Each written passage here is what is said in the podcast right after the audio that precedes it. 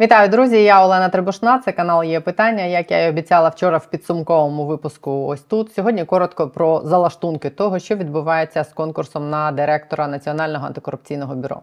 З нього несподівано прямо посеред процесу виключили детектива Набу, який вів справу Олега Татарова, заступника голови офісу президента Андрія Єрмака. Я може й дмухаю зараз на холодне, але після того як саме руками людей, так чи інакше пов'язаних з Татаровим, вже намагались збити з конкурсу на керівника іншого антикорупційного органу, спеціалізованої антикорупційної прокуратури, прокурора, який вів ту ж саму справу Татарова, Клименка, вважати все це збігом обставин в нашій країні це майже тотожно тому, щоб вірити в Санту. Мені здається, про те, як так сталося, а також про те, як почали боротись з корупцією в міністерстві оборони, я буду говорити сьогодні з Оленою Щербан, заступницею виконавчого директора Центру протидії корупції. Після зустрічі з Олексієм Резніковим тиждень тому вона сказала, що їхня громадська організація не буде брати участі в антикорупційних ініціативах міністра, до яких він запропонував долучитись громадськості. Чому також розпитаємо зараз? Олена Щербань на є питання.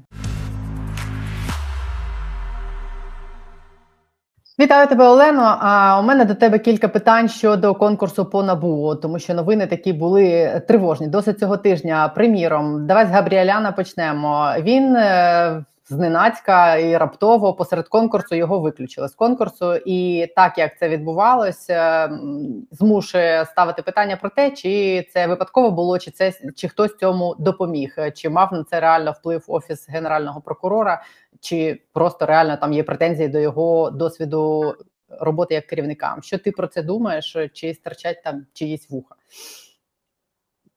А, Власне, дійсно, виключення його з конкурсу було проблемою, і е, воно дійсно певною мірою кидає тінь на конкурс. Чому? Тому що він все-таки був допущений до процесу конкурсу до тестувань, так і загалом передбачалося, що якщо кандидат допущений до подальших етапів, значить питань до його досвіду якихось особливо немає. Тим більше, що власне наскільки він особисто пояснював журналістам, то він надав обґрунтування і пояснення комісії на самому початку процесу, в чому він бачить свій керівний досвід. Насправді він кілька років працював на керівних посадах посадах набу і кілька років працював в прокуратурі, е, не на безпосередньо керівних посадах, але виконував певні керівні.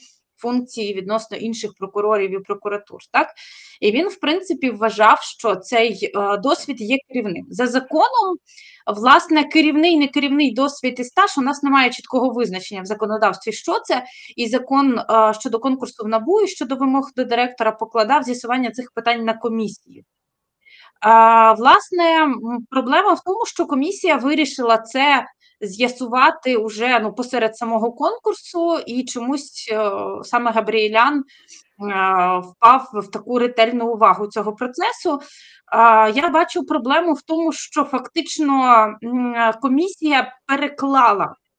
Свої е, повноваження, так і можливість самостійно з'ясувати і зробити висновок про те, що керівний досвід чи не керівний, поклала цю функцію на Генеральну прокуратуру. І очікувати від Генеральної прокуратури за цих умов е, іншої відповіді, ніж вона була надана, звісно, що Генеральна прокуратура, яка ну давайте будемо чесними, е, як власне політично керована сьогодні інституція, буде зацікавлена вибивати з конкурсу представників Національного антикорупційного бюро. Тому в я думаю, що іншої відповіді очікувати від е, прокуратури ну і годі було. Е, чому так власне сталося? Я не думаю, що це прямо умисно було зроблено, але е, це радше схоже на помилку, і радше схоже на те, що коли комісія зрозуміла, що є сумніви, і можна по різному цей керівний стаж трактувати, комісія просто переклала е, рішення цього питання на іншу інституцію і прямо запитала в офісу генерального прокурора. Очевидно, в тому числі побоюючись того, що ну, якщо кандидат, а кандидат ми бачимо, що сильний, він був другий в рейтингу. Він гарно виконав після того навіть е, рейтингу по тестах практичні завдання. Тобто комісія, я думаю, що переживала про те, що якщо в подальшому хтось захоче його керівний стаж оспорити і відповідність його вимогам з кандидатів, а ми розуміємо, що це би, мабуть, що точно відбулося. Комісія вирішила таким чином підстрахуватися, отримати якісь додаткові відповіді, документи, але ну отримала те, що отримала. Власне, і це стало наслідком припинення участі кандидата в конкурсі. На мій погляд, е, тобто, якби це відбулося раніше, на самому початку процесу, то цих питань би не було. А зараз є питання, звісно, але кандидат сказав, що він оскаржувати це не буде. Е, і я думаю, що він не буде це оскаржувати, в тому числі з тих мотивів, оскільки він працює в інституції в НАБУ. Формально власне працює, а хоча він є мобілізованим з того, що було там публічно повідомлено, тобто він зараз служить в Збройних силах України, е, і е, станом на зараз це не повинно впливати е, на власне хід е, того, що буде відбуватись далі, так але ця, ця ситуація. Ем, точно не є історією, яка там грає в плюс цього конкурсу. Ну, е, і вона взагалі мені здається кидає тінь на конкурсу комісію, бо були на неї великі сподівання, оскільки там вирішальний голос мають міжнародники, їх там половина. І чи не могло бути так, враховуючи те, що там Габріелян вів справу Татарова, чи не могло бути втручання на рівні такого, що хтось з членів комісії там на прохання умовного, наприклад, Олега Татарова подав цей запит в ГПУ, розуміючи, що він буде саме таким, і що члени е, комісії, які є міжнародниками, будуть просто формально змушені проголосувати за те, що якщо генпрокуратура так відповіла, то вони змушені проголосувати, що він не відповідає, і, і виключити його з конкурсу. Чи, Чи це конспірологія? Насправді ми не можемо виключати такого варіанту. Головне питання в тому, що насправді ем, Дійсно, комісія переклала на Генеральну прокуратуру вирішення цього питання, але комісія приймала рішення, в тому числі за участі міжнародних експертів у цьому. І я думаю, що е, міжнародні експерти в цьому питанні власне поклалися на робочу групу, поклалися на українців е, в сфері е, вирішення цього питання, оскільки ну, іноземцям відверто важко оцінювати такі дуже скрупульозні питання стосовно досвіду, керівного досвіду і так далі. Тим більше, що, мабуть, що якщо говорити. Власне, про практики там закордонні, е, мабуть, що ну очевидно, коли людина працювала звичайним там зональним прокурором, вони в принципі могли не розуміти деталей, що це за досвід, що це конкретна за посада, наскільки цей досвід на практиці можна вважати керівним чи ні. Тому ну і я впевнена, що ну було серйозне побоювання того, що прохід цього кандидата умовно це було озвучено на засіданні комісії. Його прохід в фінальну трійку буде і в разі призначення, наприклад, його а, директором набу буде оскаржуватися точно. Тому, мабуть, що в іноземців я собі дозволю пропустити, я цього не знаю. А, було певне побоювання а, такого оскарження. Ну я не виключаю, що хтось міг цим просто скористатися. Щодо інших кандидатів, е, як мінімум, двоє, як я розумію, це Власюк і Кривонос мають якусь стійку асоціацію з офісом президента. В обох там працює колишній шеф, в одного ще й брат близнюк. А щодо Кривоноса, то сам Саакашвілі казав, що на нинішню посаду йому Єрмак, ну фор, як грубо кажучи, допоміг е, зайняти її. Чи враховує комісія такі моменти, коли будуть зараз співбесіди, чи будуть їм ставити таке питання, чи може бути це отакий зв'язок стійкий з офісом президента, бути тим фактором, через яких їх ну не оберуть? Звісно, е, в комісії є чіткі попередньо затверджені критерії щодо доброчесності, серед яких в тому числі питання політичної нейтральності. Ну і зрозуміло, що те, як сьогодні особа призначається на посади, зокрема призначення там заступником керівника військової адміністрації, це фактично таке політичне призначення. Тому я впевнена, що комісія всі ці зв'язки буде враховувати, буде задавати кандидатам подібні питання. І саме головне, що в процесі тут це працюватиме таким чином.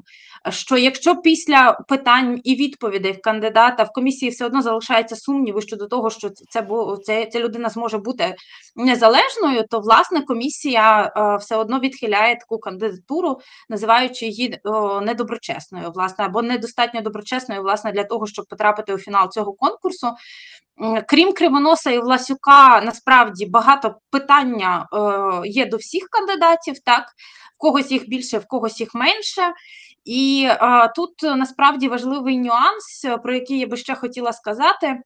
А, На мій погляд, ем, дещо помилково з самого початку комісія визначила правила проведення цього процесу, оскільки ну, на цю фінальну стадію співбесід там допустили фактично зараз лише 21 людину. І так були визначені правила, що ви проходите тести на законодавство, на загальні здібності, лише після цих тестів лише двадцятка людей потрапляє на співбесіди і на подальші етапи конкурсу. Я думаю, що тут і крилась е, одна з ключових проблем, оскільки комісія сама себе фактично позбавила вибору, так е, адже ну, ми зараз бачимо, що в двадцятці є люди, фактично багато до яких є запитання, і в підсумку після співбесід ми, звичайно, будемо бачити ширшу картинку, будемо побачити, наскільки комісія взагалі всі ці питання задасть до кандидатів, наскільки вони зможуть відповідати, але в підсумку вибір в комісії не такий уже й великий з огляду на те, що з самого початку вона сама собі обмежила о, кандидатів, які о, можуть пройти далі.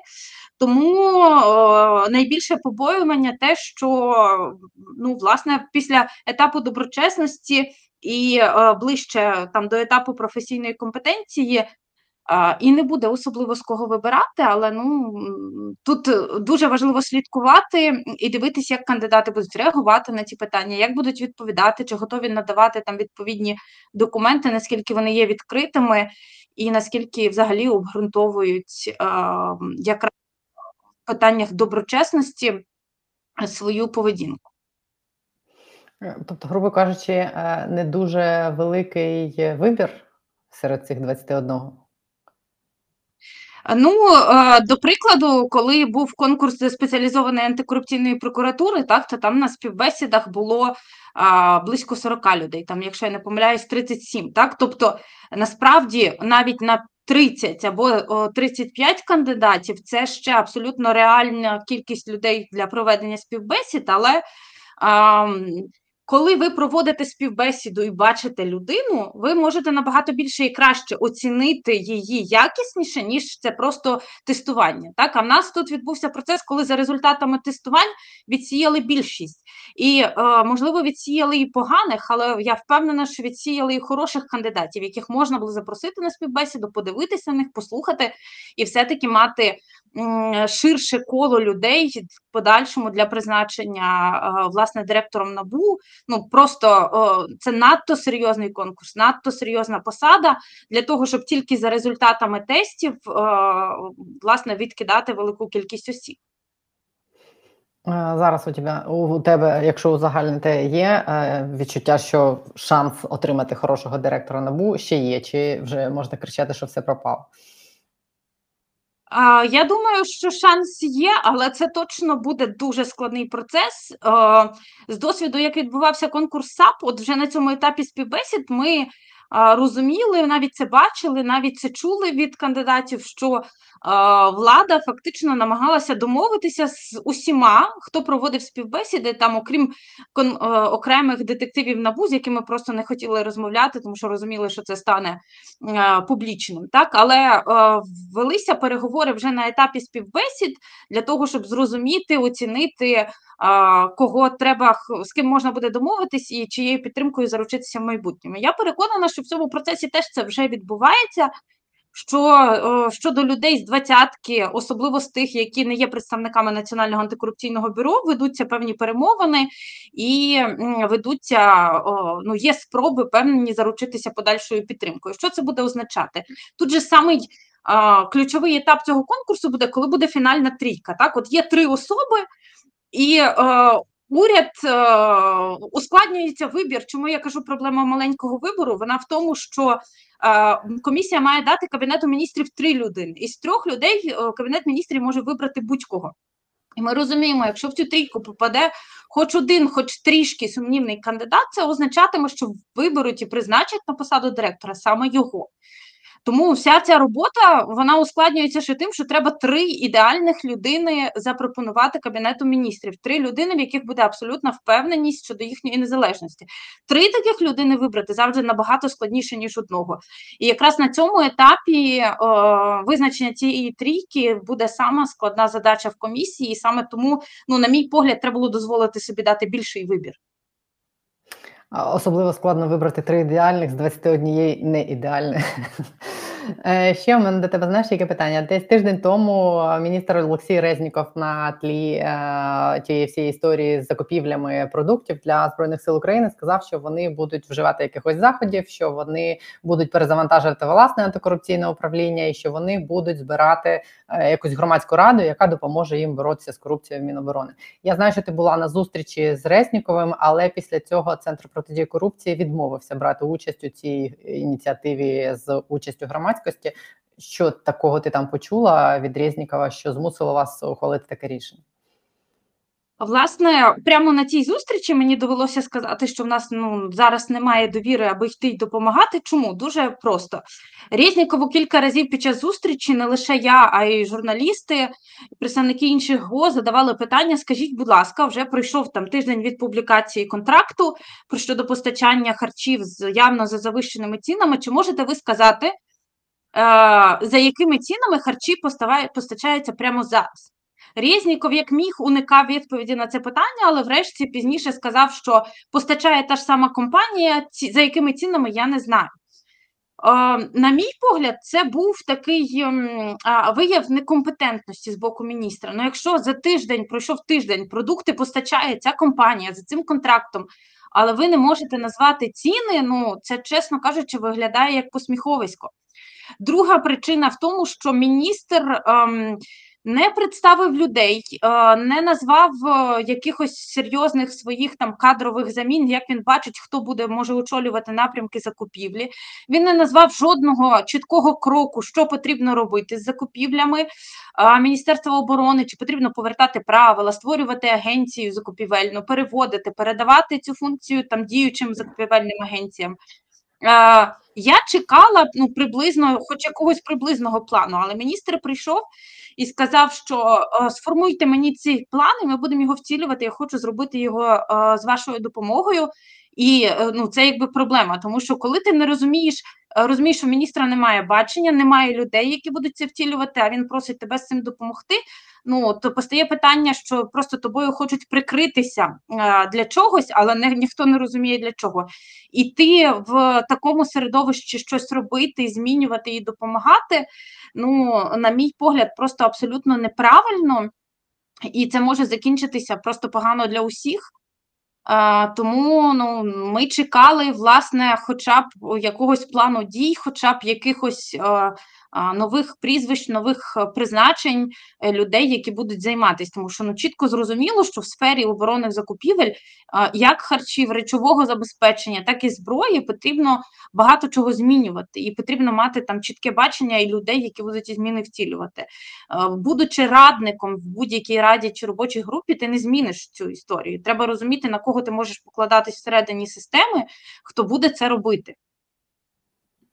Як ти в принципі оцінюєш ці події останніх кількох тижнів, е, ці спроби влади продемонструвати, що вона хоче боротися з корупцією, що вона намагається з нею боротися, але тим не менш, наприклад, по тим самим заступником е, Резнікова е, відкриті справи, як я зрозуміла, не за корупцією, а за якимись іншими статтями. І ну так виглядає, тим більше, що вони ведуться в ДБР. що навряд чи це закінчиться справедливими вироками, чи в принципі ці звинувачення будуть колись доведені. Як тобі здається, це а, є спробами боротьби з корупцією, і просто воно впирається в те, що система настільки в нас ну прогнила, скажімо так, що це неможливо, просто чи це чи і бажання насправді немає, а є бажання продемонструвати лише бажання. Чесно кажучи, справи про корупцію в Міноборони я поки що маю сподівання лише на дві речі. На перше, це те, що все-таки будуть якісь результати розслідувань, які веде саме Національне антикорупційне бюро. І друге, це на зміни до закону, який зараз прямо розглядається парламентом, який має підвищити прозорість і змусити Міноборони публікувати ціни на картоплю і на яйця. Врешті Це якби ключові фактори. Говорити про справи, які е, працювали порушені ДБРом, ми маємо великі сумніви. По-перше, це не їхня підслідність, абсолютно зовсім. По-друге, наші представники ходили на судові засідання по тому ж Хмельницькому, який підписував оці скандальні договори на харчі. По ньому справа є щодо закупівлі бронежилетів. І з того, що ми почули в судовому засіданні, ми розуміємо, що ну, виглядає так, що там навіть рішення суду про взяття його під варту було винесене. Ну і було вже зрозуміло, що до, до того, як суддя зачитав рішення, що людину візьмуть під варту. Тобто, ну, виглядало так, що це просто якась така закономірна історія. Розумієш? Я прекрасно знаю там свого досвіду, що не може так бути, що раптово там відбувся скандал, і завтра вже людину затримують за підозрою. Для того, щоб людину запідозрити, формально потрібно провести дуже багато слідчих дій, перевірок, експертиз. І для мене оця історія з цими справами і о, великими затриманнями це про те, що ну треба було показати е, суспільству, що щось робиться, що хтось з цим бореться. Тому відбулися. Ну хтось дав правоохоронним ручним правоохоронним органам команду ФАС, і вони пішли робити те, що їм сказали. Але ну ми бачимо, що ДБР в своєму релізі там інші справи пише, що затримують людей пов'язаних, які виконували, постачали яйця по 17 гривень. А у справі про яйця по 17 гривень немає ні одного слова. Тобто в релізі є, у справі немає. Про що це говорить? Це говорить про те, що це просто, просто показуха, так яка може, врешті-решт, нічим не закінчитись. Більше того, ну якщо люди зараз е, без доказів незаконно притягуються до кримінальної відповідальності, то ну ще потім будемо як країна платити їм за це компенсації. Так тому єдина надія тут на те, що все-таки реалізуються справи, які розслідує набу. На це потрібен час. Я сподіваюся, що у них ці справи в пріоритеті, і ну ми побачимо якийсь результат. Теж на це сподіваюсь, бо мені теж поки що видається так, що ручні правоохоронні органи вручну створюють ілюзію е, весни, яку обіцяли вже три роки. Я дякую тобі за пояснення. Олена Щерпань, заступниця виконавчого директора Центру протидії корупції, була на її питання. Дякую тобі дуже. Дякую.